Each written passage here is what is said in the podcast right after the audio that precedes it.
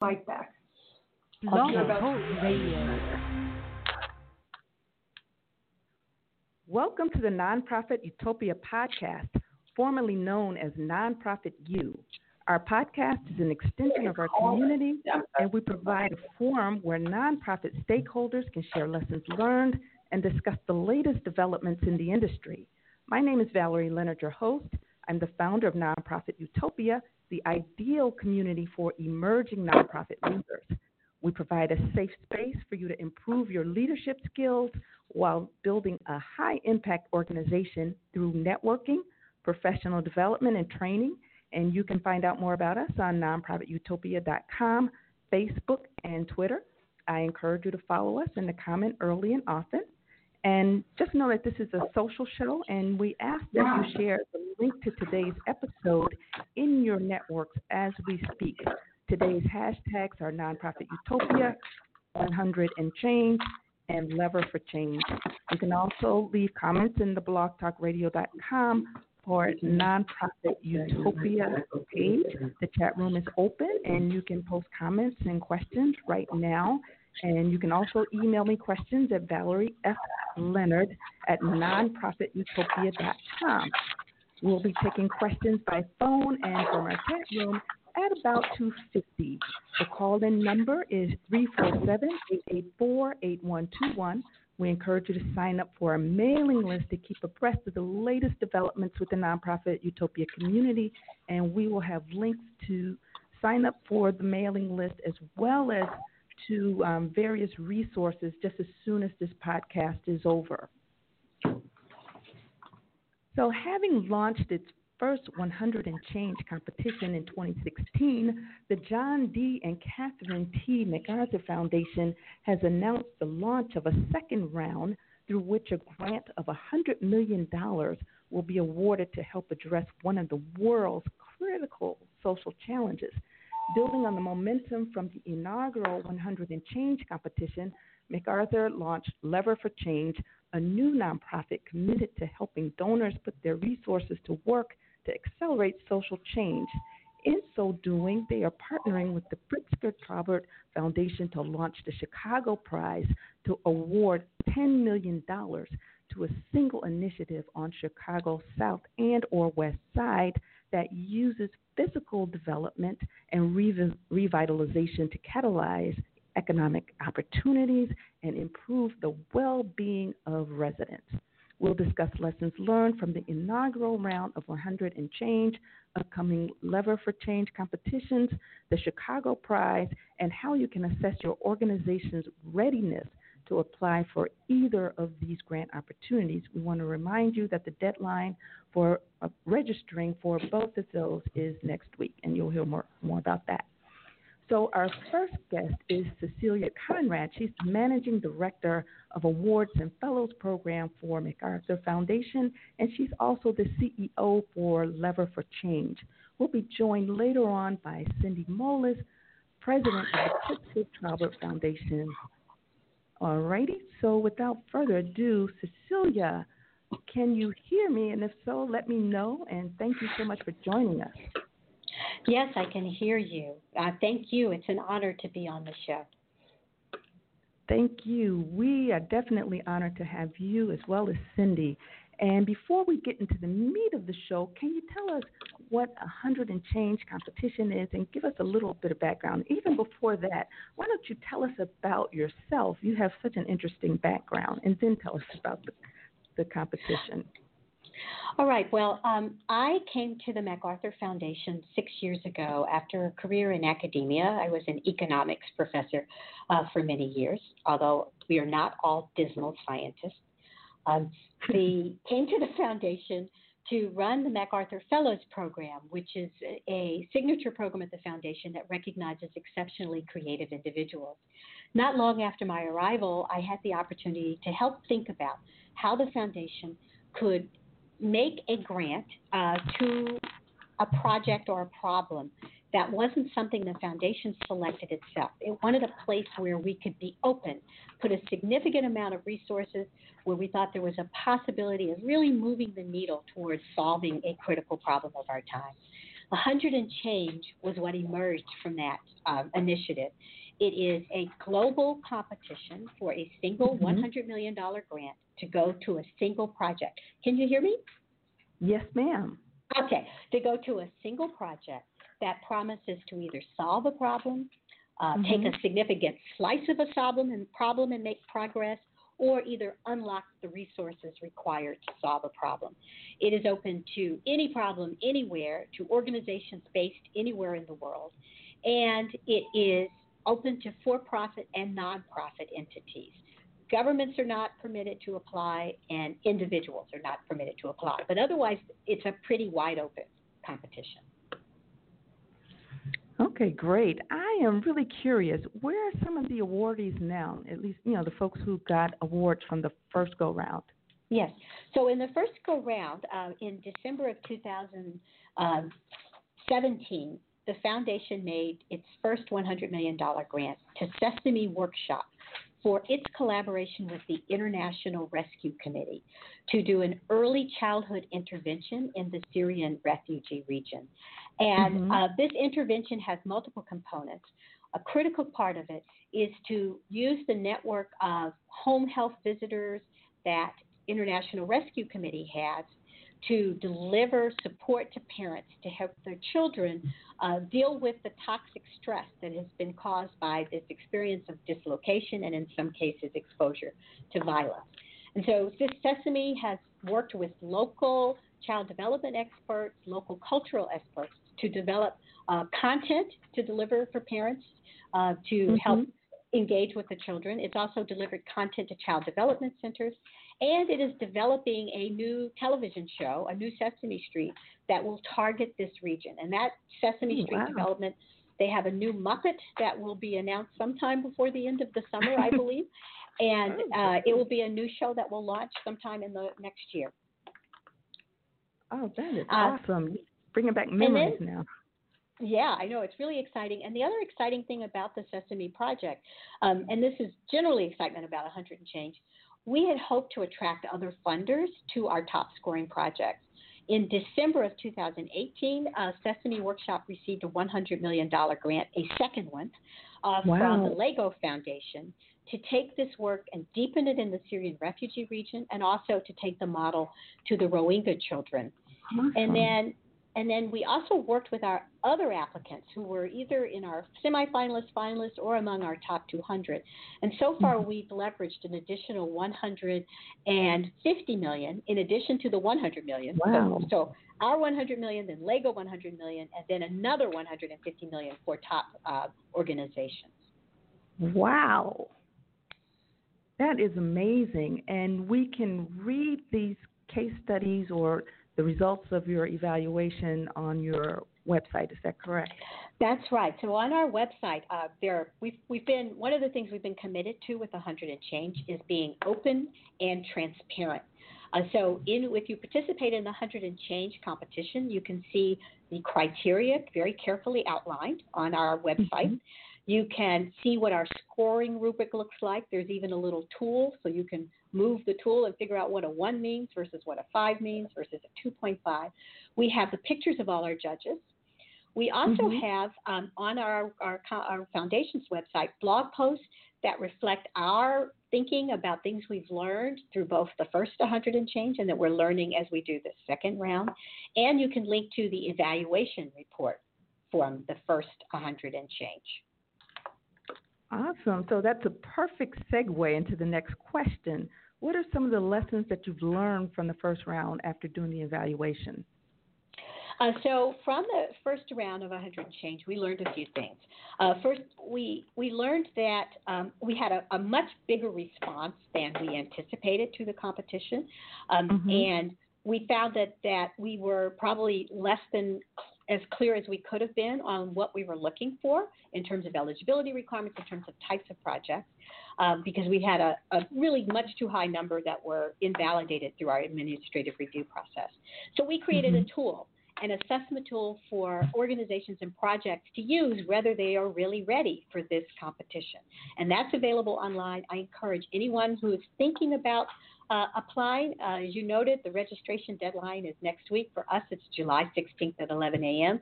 They should go online, try that organizational assessment tool, and if they're interested, go ahead and register. The applications are not due until August. Uh, the second thing that we uh, have learned from the competition is that the organizations tell us they really valued the feedback they got from our panel of reviewers. We had an external mm-hmm. panel of over 400 reviewers who wrote comments on each one of the criteria. We have wow. taken that to heart and tried to provide more opportunities for feedback. And we've done that by introducing a couple of more review stages we will have a peer to peer review process where applicants will be reading each other's uh, applications and writing constructive feedback. We also will have, for the top scoring applicants, uh, the, the, top 120 that come out of our WISE Head evaluation will also go to a technical review panel and they'll receive feedback there. Uh, so we've tried to build more feedback in because applicants said that was very valuable. And mm-hmm. probably the other thing that we learned that was a kind of surprise for us initially was how much interest there was uh, from other funders in what we were doing. This mm-hmm. open call was a great landscape review of all the wonderful work that people are, are engaged in around the world to try and solve problems. And we had funders calling us saying, Will you share some of this or some of these ideas? Will you let us get access to them? We created a solutions bank after the first round that includes everything we received, a bit a summary of each one of the projects, and have made that available to the general public. And for the second round of 100 and change, we'll be doing that again. But it's partly that observation that led us to think about lever for change. Okay. So that's great. So you've learned a lot clearly. So, how are some of those lessons being incorporated into the current application process? Well, as I mentioned, we have the organizational assessment tool now, mm-hmm. uh, and we also have built in these extra stages of review.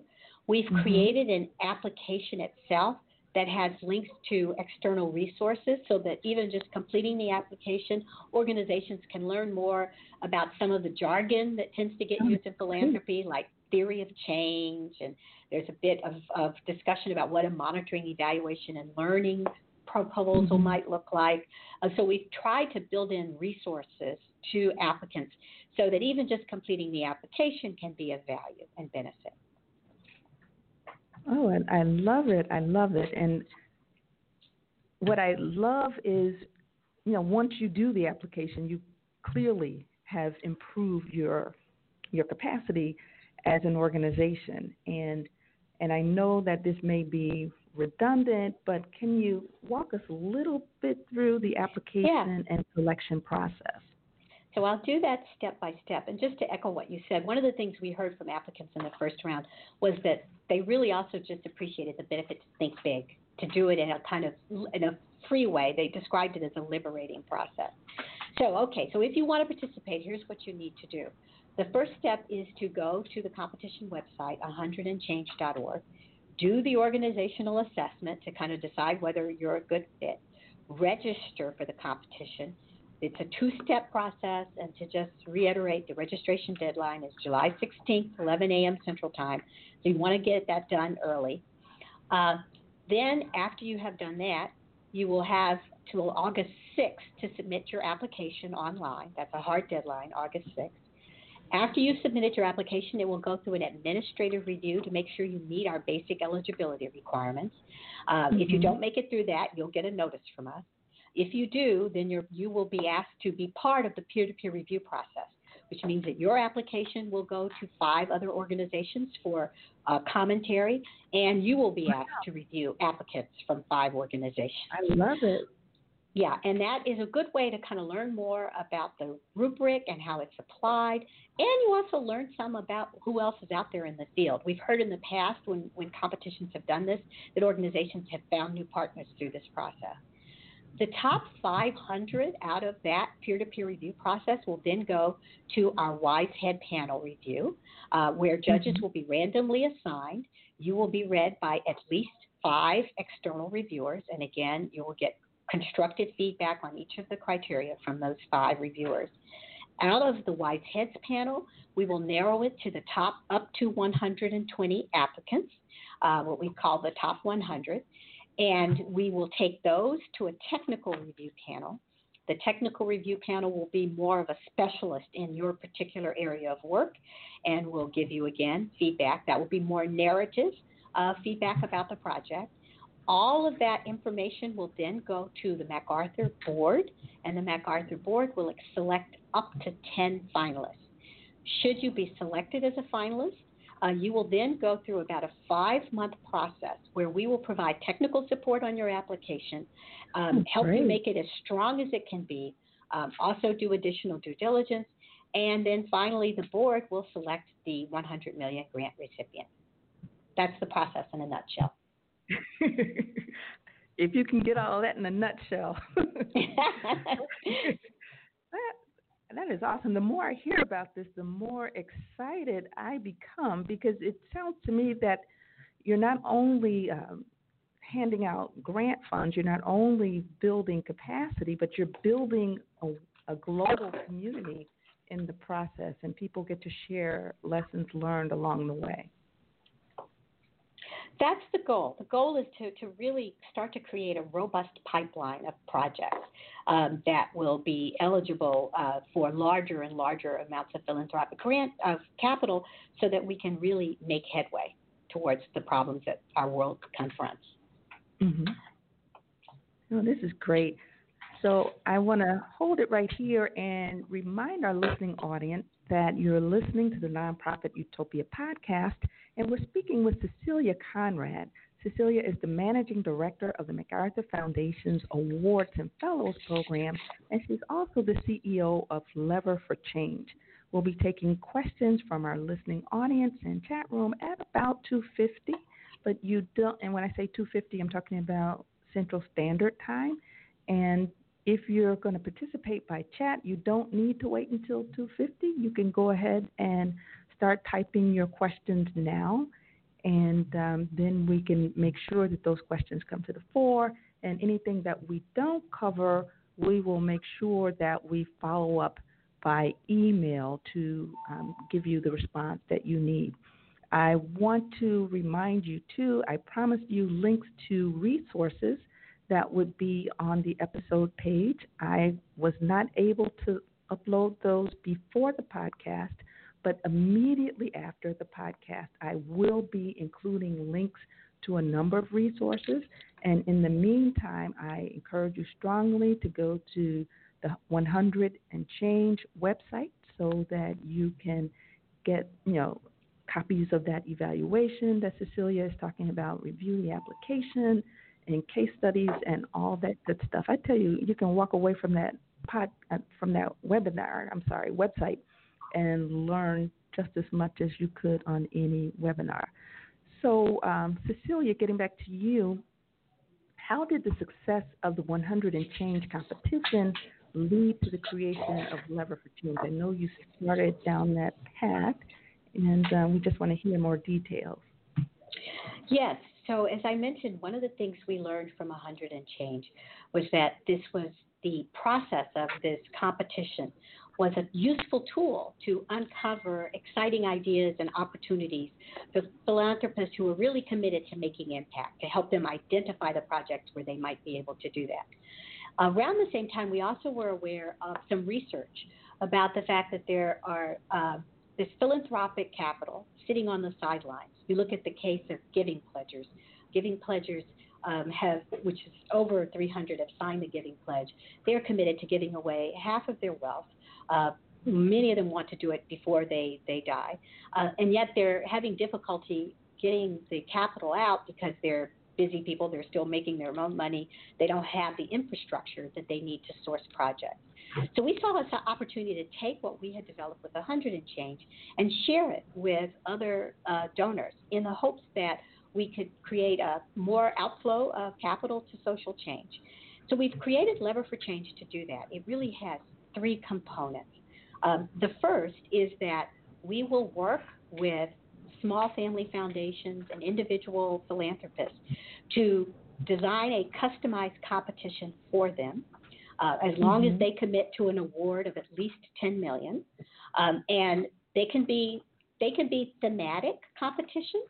They don't have mm-hmm. to be as open ended as what uh, a hundred and change might be. And we will help them develop, design, and run the competition through to presenting them with a slate of finalists for them to make a decision about their awardee. Uh, we have six competitions uh, in the works for the next 12 months. Um, in addition to MacArthur's 100 and change, uh, Lever oh for Change is, is running 100 and change. Uh, those competitions, there will be uh, one that we're going to talk about in a moment, so I'll let them do that one. Uh, there's also going to be one on economic opportunity in the U.S., which will uh, launch in October. There are going to be okay. two that are related to climate issues that will launch in early 2020. Uh, there is hmm. one also on refugees that will be sometime in 2020. Um, There's one focused on the state of Texas that's actually going to be pretty open ended uh, that will also launch in 2020. So we're excited that we have donors who are interested in making this kind of significant commitment to making, you know, making real change happen. The next two components of the project is every one of those competitions is going to generate more ideas than the donor will fund. The donor will have one grant. We learned this from 100 and change. There were many more great ideas than what the foundation could fund. So we are mm-hmm. committed to collecting those into a Lever for Change solutions bank that we will then be used to curate for other donors who don't necessarily want to run a competition or who maybe are interested in a topic that we've already done a competition about. So if another donor shows up and says, I am really interested uh, in economic opportunity in the U.S., we can say, here's mm-hmm. what we found as the top projects there and help that donor identify something they may want to fund from that solutions bank. The third component is that we will also be working with all of those organizations to help strengthen the organizational capacity to absorb a large grant, to help make the project plan as robust as it might be, um, and mm-hmm. to help them learn how to pitch, uh, how to tell their story so that they might be able to attract the big donors. You know what? And before we transition over into the second segment, as you were speaking, I was wondering to myself, do you ever um, speak with, I guess, individual organizations, do a scan of, you know, the, the lay of the land and get a sense for what the uh, nonprofits are looking for, and then try to marry them with the donor ideas? It, you know, is that a part of what the yes, development of concepts? Right. So, you know, with with all of our competitions, they all allow the organizations to really have the ability to define the work that they want to do and to oh, to put great. that forth as their project. So, it's the organizations that are really telling us this is my project, this is how I think it can really help and make and address a problem and it's that information that we are then trying to align with other donors. So we are in communications with the organizations. We just did a mm-hmm. little roundup with our first 100 and change semifinalists, asked where are they now? What do you need next? Um, we sometimes have to mm-hmm. ask organizations, what would you do with smaller slivers of money to make make change happen? Because some donors, of course, are, are not prepared to do $100 million. um, and so we, we try to be a conduit between organizations and donors to do that. Um, we also stay out on the road talking to organizations a bit just to find out what they think the, the gaps are in terms of the kind of funding that they receive and try to keep our ears to the ground on that. Okay, awesome. And we are going to open it up now to our second segment. We're being joined by Cindy Moelis. Cindy is the president of the Pritzker Traubert Foundation, and she will tell us more about their partnership and um, the Chicago Prize. But before Cindy does that, um, I want to say welcome, Cindy, and um, can you tell us a little bit about yourself? Hi, Valerie. I'm just making sure you can hear me. I can. I can. Okay, great. Well, first of all, thank you for welcoming me, and thank you to all the listeners for the work that they do across Chicago. Uh, we really appreciate that. Um, let me tell you a little bit about myself. Um, I am a lawyer by training, but for the last 30 years, um, I've worked in government, non for profit, as well as for philanthropy. I've only mm-hmm. left Chicago for seven years to work for the Obama administration. So we, me and my family moved to Washington D.C. and we were wonderfully pleased to be part of that effort. But we're really happy to be back in Chicago. So that's a little bit about myself. I have three kids that I primarily raised in Chicago and hope they're all coming back here to live. Okay. Awesome. awesome, awesome, awesome. So, how did you join the Pritzker Traubert Foundation? Well, so as I mentioned, I've been lucky enough to work in social mission and impact work for a long time. And before I went to Washington, D.C., I was one of the first executive directors that Pritzker Traubert Foundation hired. At that time, they were first really sort of staffing up.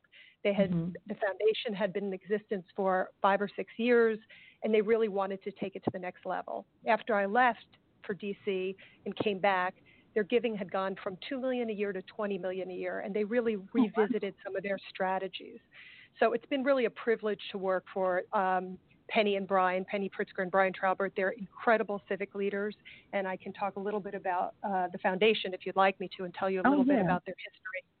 Yeah, we'd love to so hear. Thanks. Okay, thank you. Um, first of all, they um, are civic leaders and they devote both their passion, time, and resources into what they do. And when they first started, when I first started with them, they were really focused on providing more opportunity for young people throughout Chicago. And I would highlight a couple of the things that happened during those early years. One is that they provided full scholarships to, to over 200 dreamers. They also mm-hmm. went out and they um, funded over, uh, almost 13 artificial soccer fields because they really felt like neighborhoods that were being underserved needed places for young people and families to gather and go. So this has always been sort of a consistent piece of their work. Um, coming back after being away seven years, we really folk- started focusing on economic opportunity. And the two areas that they're most interested in investing in is community investment, which we'll talk about the Chicago mm-hmm. Prize in a little bit, as well as making sure that the changing nature of work, we're trying to address um, workers' needs and making sure people aren't displaced as things change in the workplace. And that's a, a very interesting but tough challenge. Indeed, indeed. So, Cecilia, in addition to being the managing director of the MacArthur Foundation's Awards and Fellows program, you're the CEO of Lever for Change. Can you tell us about this new organization and how it works? And I realize that you already touched on it a little bit, but if you can drill down a little bit more, that would be great. Uh, I did uh, talk about it a bit about its three goals. And what we do uh, is we are reaching out to other philanthropists and offering our services. And I'm happy to say that Cindy and the Chicago Prize, well, we hadn't even called it the Chicago Prize at that point, um, we're, we're brave enough to be our first clients um, and to try to figure out how could we help support the design of competitions like the Chicago Prize.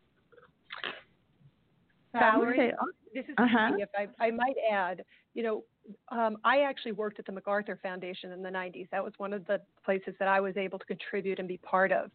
So the okay. relationship between the Pritzker Traubert Foundation and the MacArthur Foundation go way back. We've done work together. We've co-funded things. But when Cecilia and her group um, offered us this opportunity, they really asked only two things from us. And this is going to echo some of the things that Cecilia has said about the goals of Lever for Change.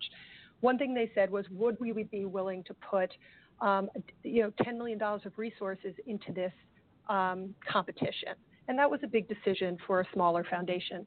But the trustees were willing to be ready to do that. They just had to understand what else mm-hmm. was required of them. And when we asked Cecilia that question, she said, really, it's to be open it's to be transparent and it's to be democratic about the process. Are you willing to put out there some idea and allow people to come in with innovative solutions? They were not dictating how we did it, what our focus was, as she mentioned. And our focus, as I mentioned before, is community investment. We want to make sure that under resourced areas on the west and south side are being provided with additional resources. So it was a very exciting opportunity for us. And I have to say that we would not probably have put this kind of capital investment in in this way if Lever for Change um, hadn't come to us and offered us some support and advice and the ability to work together. Okay, and great. And just to, to, echo on that, I think to, to, to just really put a put a period behind what Cindy just said. It, it's a critical part of any Lever for Change competition is the willingness to be open to the ideas that emerge from the organization that aren't mm-hmm. necessarily coming from the foundation in a top down way or from the donor in a top down way. Also, okay. the one of the appeals, Valerie, is that we we know we do not have all the answers, especially when it comes to community investment and revitalization. And this mm-hmm. opportunity gave us a process to ask a big question of people who really are working on this every day and and have more of the answers that anybody sitting downtown may have. So it really was this wonderful opportunity that, as a small foundation, we could have not uh, opened the doors to as many ideas just from a capacity standpoint than we that we will be able to do now through this process. Okay, awesome. And I really appreciate you guys giving us all of this rich background. And my question to Cecilia and you know, and I guess to you as well, Cindy, can you tell us what makes Lever for Change stand out in this emerging field of collaborative philanthropy?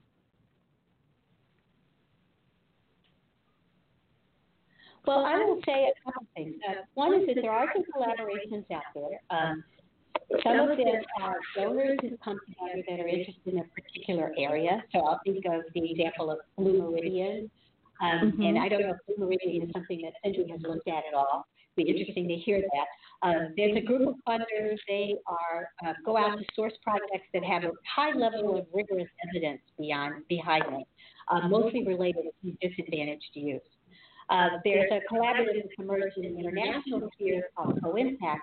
Again, a group of funders who have come together who are who defined a set of issues they're interested in. In the upcoming year, I understand it's early childhood. And then they have um, the staff that go out to try and identify projects. We're different in the sense that our competitions sort of are open calls. They're not heavily curated. It's not based on our networks. Uh, Cindy mentioned, what we're acknowledging is that we don't know everything. We want to find out about those ideas that we may not have already seen, that may not be people we've met. So the, it's this open call, and it really allows the applicant to define what the strategy will be, how the problem will be approached, and then present that to us. Um, the other aspect of it is our heavy reliance on external evaluators. Um, I've mentioned what we've done for 100 and change, and Cindy may want to add to what the external evaluation looks like for Chicago Prize. Okay, uh, Valerie, yes. Valerie, this is Cindy. Um, okay. I would echo a lot of what Cecilia said, and we are familiar with those other collaborators. There's many differences, and one of the big differences is is that uh, Leverage for Change is meeting the funders where they are. A lot of these collaboratives set their goals and you meet them where they are. So Lever mm-hmm. for Change is coming in and saying, we want we want to empower you to be bigger and bolder about how you ask for how you ask for solutions. And so they have allowed us, once again, her her target audience um, are small staffed or no staffed philanthropy, in which it's really difficult to get to allow so many uh, um, great ideas to come in because sometimes you just don't have the ability to process it.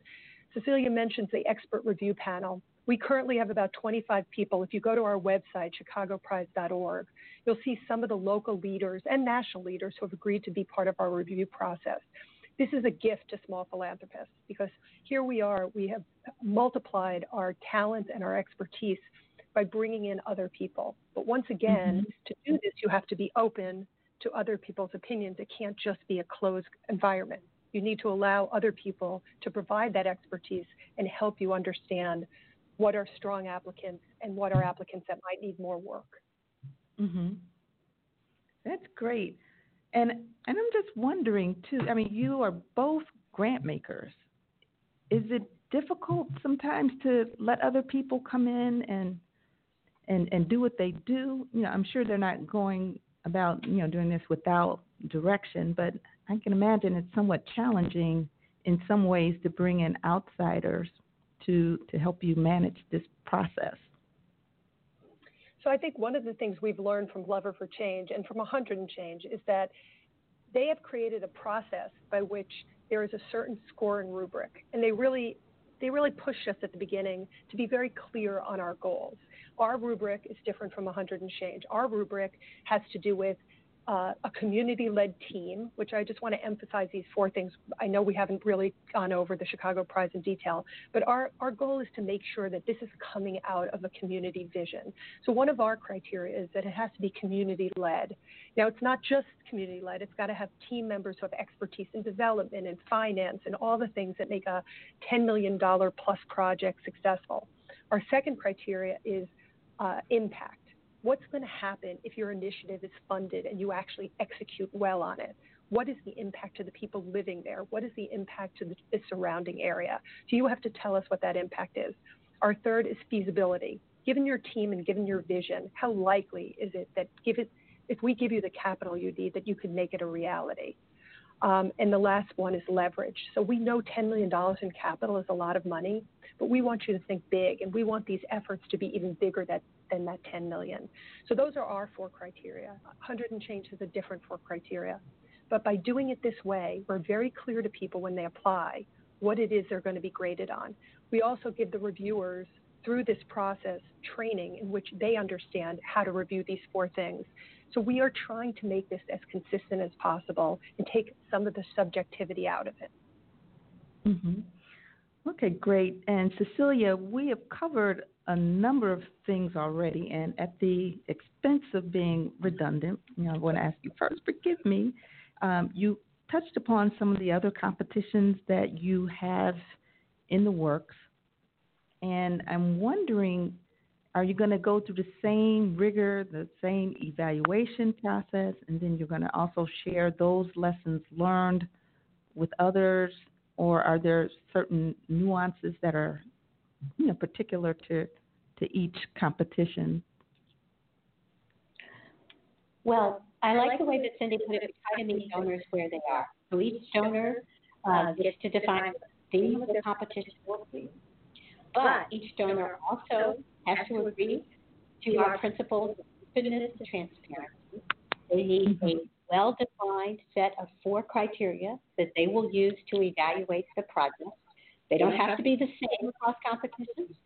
Um, as Cindy noted, 100 and change had four criteria. Not sure if I said them before. They are impactful, uh, evidence based, feasible, and durable. And by durable, we mean that there has to be support uh, for the project or a way to sustain the impact of the project beyond the life of the grant. Other competitions will have different criteria, but each one of them has to be very clear about what those are and on what basis projects will be evaluated. And every competition will have to have a panel of external evaluators who score the proposal and provide that information and, and to the uh, ultimate selection committee, usually a board of trustees or perhaps the individual donor, and then also provide constructive feedback to the participants. So that will be part of the character of everyone for change competition. Mm-hmm. And our third value, in addition to openness and transparency, is that we want to provide value add to participants. We know that competitions are work for organizations. That doing these applications takes time away from other activities. Um, as the further along we progress, the more we kind of demand of the organization that's participating. And so we want to make sure that there's value for the organizations that they get, even if they don't receive the ultimate grant, either the 100 million from 100 and change, or the 10 million from the Chicago Prize, or whatever the grants are in some of these other competitions. Okay, great. So, will there be opportunities for those people who don't necessarily win the grand prize to share feedback with you on some of the lessons they've learned as a result of going through this process. Um, yes, and, and I know that we have done a rigorous evaluation using a third party evaluator where we've asked applicants to tell us, and they can tell us through the third party, so we don't know who they are, what that experience has been like. And I believe that Pritzker Traubert has the same plan. Cindy? Mm-hmm. Yes, I, I, just want to emphasize also um, that Cecilia mentioned that we try to go beyond just the $10 million one grantee. And one thing is is that we do have internal uh, documentation, and we are going to get back to people who one may not have completed the application, two completed it but didn't feel they got additional you know resources out of it.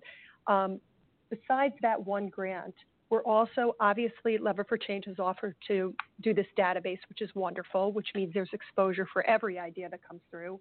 We also have four finalists that we're going to choose that are going to get $100,000 and some te- technical support to build out their ideas. And in addition, we want to elevate even more ideas than just those four ideas. So we're waiting to see what comes in and how many, how many strong applicants there are.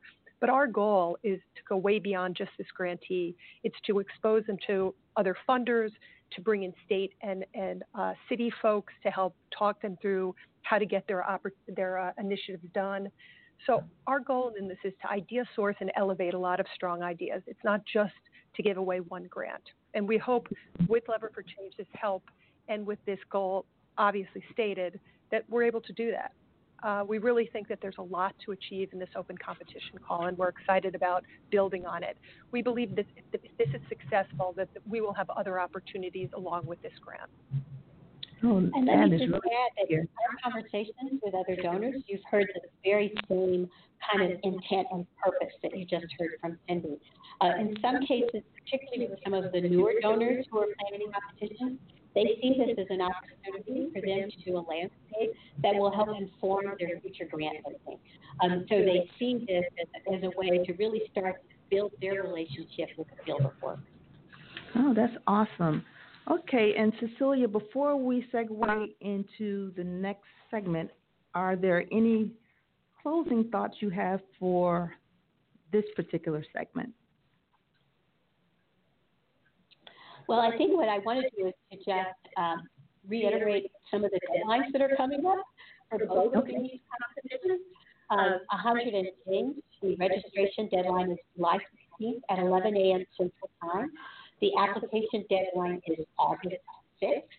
So if you are interested, you should go to the site as soon as you sign off. That's 100andchange.org. And Cindy, you want to give yours? Well, we have very similar deadlines, which makes it easier for people to remember. But as uh, Cecilia said, you have to register to even be able to apply. So I really encourage everyone out there who's even thinking that they might have uh, an initiative that's appropriate and qualified. They should be registered by July 16th on chicagoprize.org. And then our full proposals are due on August 13th. And, and we really encourage people to take the self assessment tool, just like uh, 100 and change. We put a self assessment tool up there so people do not waste their time doing a, an application that could be somewhat burdensome. We tried mm-hmm. to make the phase one application not too burdensome because we really did want to encourage new ideas and strong ideas. So, again, please go register if you think you might want to have the opportunity to apply. Okay, great. And then, and then I'll just mm-hmm add by saying that uh, for those who who may not think, who think that either the Chicago Prize or 100 and Change may not be right for them, if they go to the Lever for Change website, which is leverforchange.org, um, you can sign up to be on our list to learn about future competitions that will be rolling out not only over the next year, but this will be something that is an ongoing process and and some of them will be for for 10 million, some will be 20. Um, so far, no one's for 50, but we're hoping. Um, and that's an opportunity. Uh, let me just add, some of them will be more local, focused on different geographies. So there are opportunities there for organizations to really be part of this process. Okay, great, great. Valerie, so, this, this is, Valerie, this is Cindy. I just wanted to uh, to reemphasize something Cecilia said, and she had mentioned that these open calls allow funders to learn more and more about things. We're also hearing from other funders that this idea sourcing, this idea of getting um, a pool of ideas together is exciting to them mm-hmm. as well. And we're also hearing from the city and the state who are thinking about investing on the west and south side that they're interested in learning more. So it's just, it opens up a lot of possibilities by sharing ideas and, and building stronger collaborations. Uh, and one of the links that we should give you is the link to the solutions bank from the first 100 and change. So that organizations, it's actually a good resource for organizations to find out who else is working in their space. You can search it by sustainable development goals, by geography, uh, by population served. So it's a great resource for organizations as well as other donors. Okay, great, great. Thank you so much. And at this point, we're going to focus on the Chicago Prize, and we're going to continue our conversation with Cindy Moelis. Okay, um, Cindy, I guess I had a question about the fact that the Chicago Prize is going to be awarded to an organization that uses physical development and revitalization to create and strengthen what you call civic infrastructure that in turn catalyzes economic opportunities and improves the well being of residents. So, can you expound a little bit on what the foundation means by civic infrastructure? Well, I'm sorry that's such a mouthful, but I appreciate your going through it and, and uh, reading through it. Um, you know, I, I think every community um, is enhanced by additional um, community assets being improved or built or community spaces. So our goal was to allow communities that have thought about this um, to think about what it is they want to see in their community and how can they come together around that idea. We also are providing capital, 10 millions of capital, because we have read research and we understand from individuals that there's less capital being spent on the south and west sides. So we really wanted to make sure to provide that kind of capital for a big idea. In terms mm-hmm. of the mm-hmm. civic infrastructure, we also understand that buildings themselves or the reuse use of buildings or open space itself is not what, it, what enhances social interaction and improves community. It's what happens in those spaces. So civic mm-hmm. infrastructure really is about those programs and, and policies that help bring people together and make community what you want it to be. Um, so our goal with civic infrastructure is really to say, um, activate the space. How are you going to use the space? And people are allowed to use some of the money towards that activation. Okay, great, great. So similarly to 100 and change, you are going to increase capacity of the applicants, or the applicants are going to increase capacity regardless of whether they get the prize. And can you tell us a little bit about the process? I think you touched on it before, but for those of us who are just joining, it would be helpful to hear about the application process for the Chicago Prize once more. So, first of all, we, we launched the prize on April 16th with Lever for Change's help. And really, we're encouraging people to be collaborative. And I know that's a that's really more difficult than the word sounds. Um, we're also really encouraging people to not start from scratch. This isn't about a community planning process.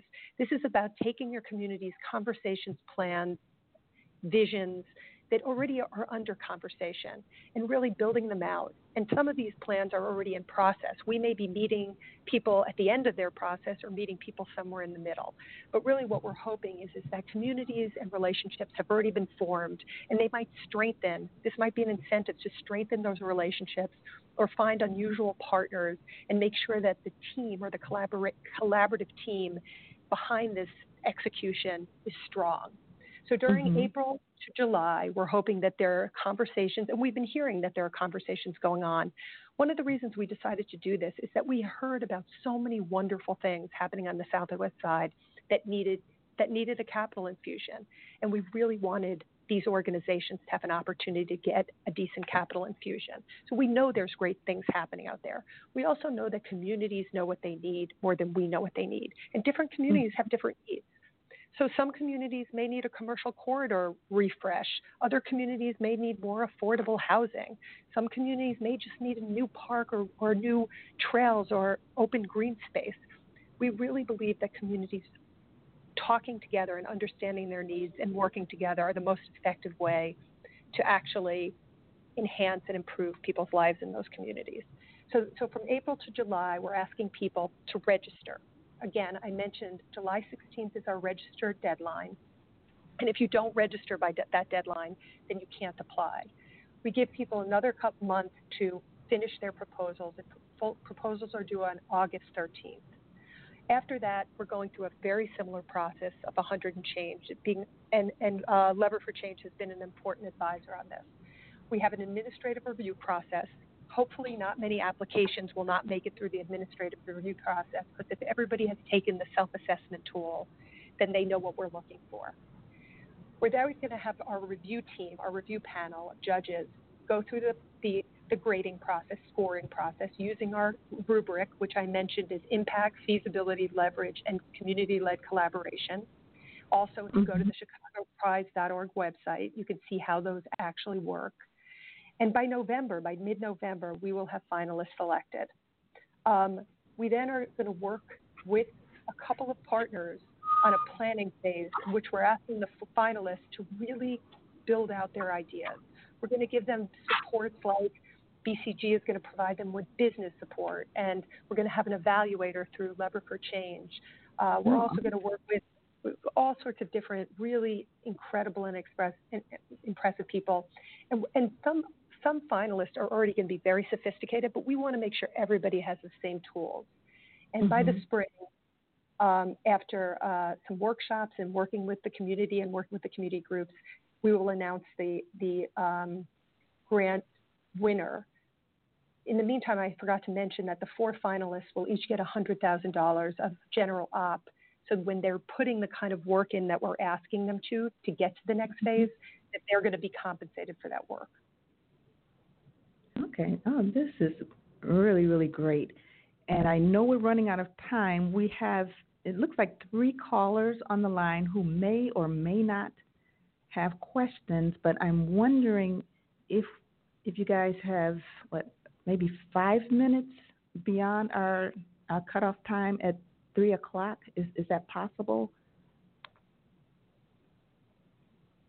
Um, I, would be fine with spending five more minutes. Uh, Cecilia may have a hard stop. I don't know. I have a meeting at three, um, mm-hmm. so I I. I, I have to go. okay. Sorry. Okay. Yeah, I, I just see that we have three callers, and you know I don't want to just so if cut off. questions for a hundred and change, act now. okay. All right. Well, I will. Okay, Cindy, if you can bear with me, we'll come back to you. But let me let me poll the, the audience and see if they have questions or if they're just listening. Okay. Sure. Okay, we have a caller. Um, your phone number is 708 439 0326. Do you have a question for, for either panelist? Okay, I take it by your silence, you're just listening. Okay, I will go to to the next caller. Okay, caller, your phone number is 773-668-8696. Did you have a question for either of our guests? No questions. No questions for me, just listening to the interesting conversation. So thank you for the opportunity. Well, thank you so much for listening. We really appreciate it.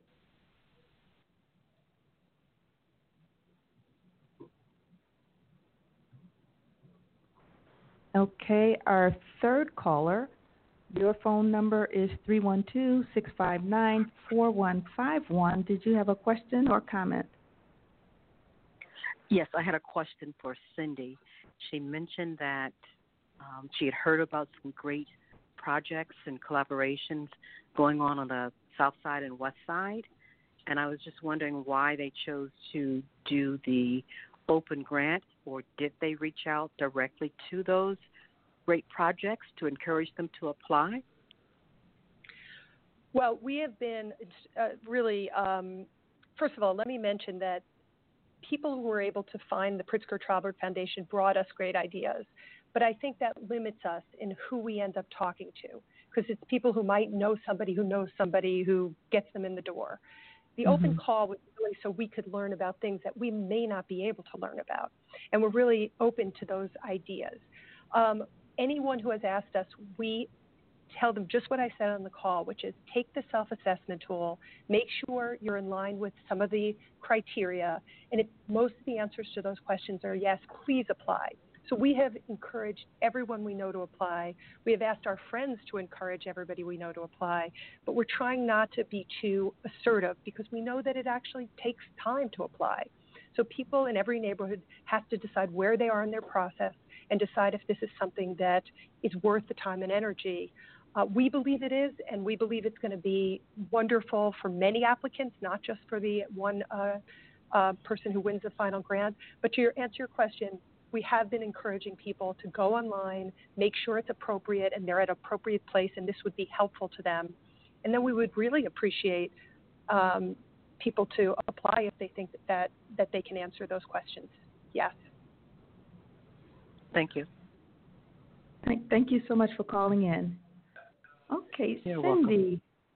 Welcome. Okay, Cindy, um, can you talk to us a little bit about partnership and collaboration? As you said, it's very, very hard, and there's hopefully no two collaborations or partnerships that are the same. But can you give us an example, a hypothetical of what a team could look like, knowing well, that this say, is. Yeah, uh, I would say first of all that um, there's some great collaborations already happening, but I would mm-hmm. look at the team that people are putting together and make sure this this goes to our criteria of feasibility. Make sure your team, first of all, has a very strong community voice and a base in the community of why you're doing what you're doing. But the second thing is, is look at the team and make sure that they have the expertise to execute on that.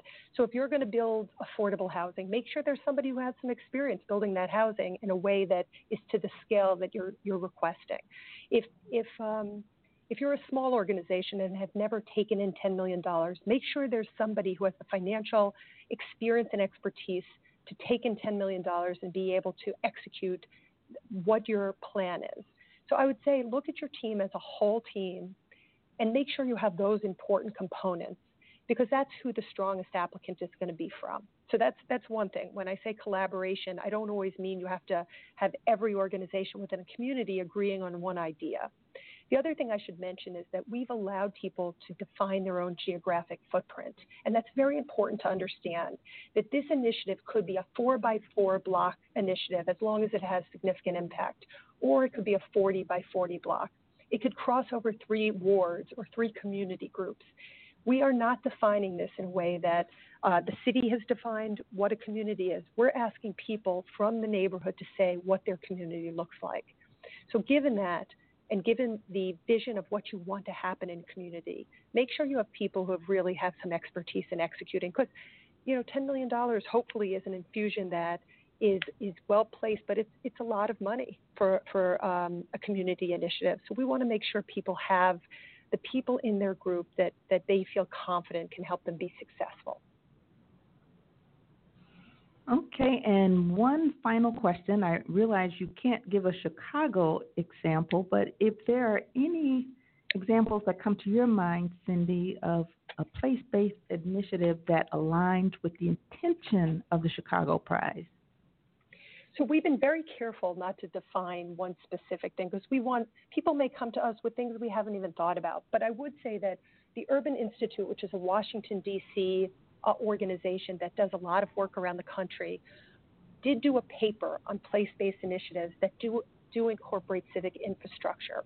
So if you want to learn more about examples around the country, I would say go to the website. There's a link on the website in the About section to the Urban mm-hmm. Institute's paper. They give about four or five strong examples, but again, I don't want anybody to get caught into the specifics, just the, the sense of what could be accomplished. They also talk about civic infrastructure a little bit more in um, an academic way, but I would say that it, it gives you some insight into what civic infrastructure could be, as well as what collaboration could look like. Okay, great. That is a perfect way to end our show. And I, I thank you, ladies, so much. And before we go, I, I just want to remind our listening audience that you've just heard from Cecilia Conrad. She's the CEO of Lever for Change, and Cindy Moelis, president of the Pritzker Traubert Foundation. And we've just had a, a, a wonderful brain dump. So I, I, I, just thank you, thank you so much. And before we go, um, would you ladies care to share any closing thoughts, and we'll We'll start with Cecilia.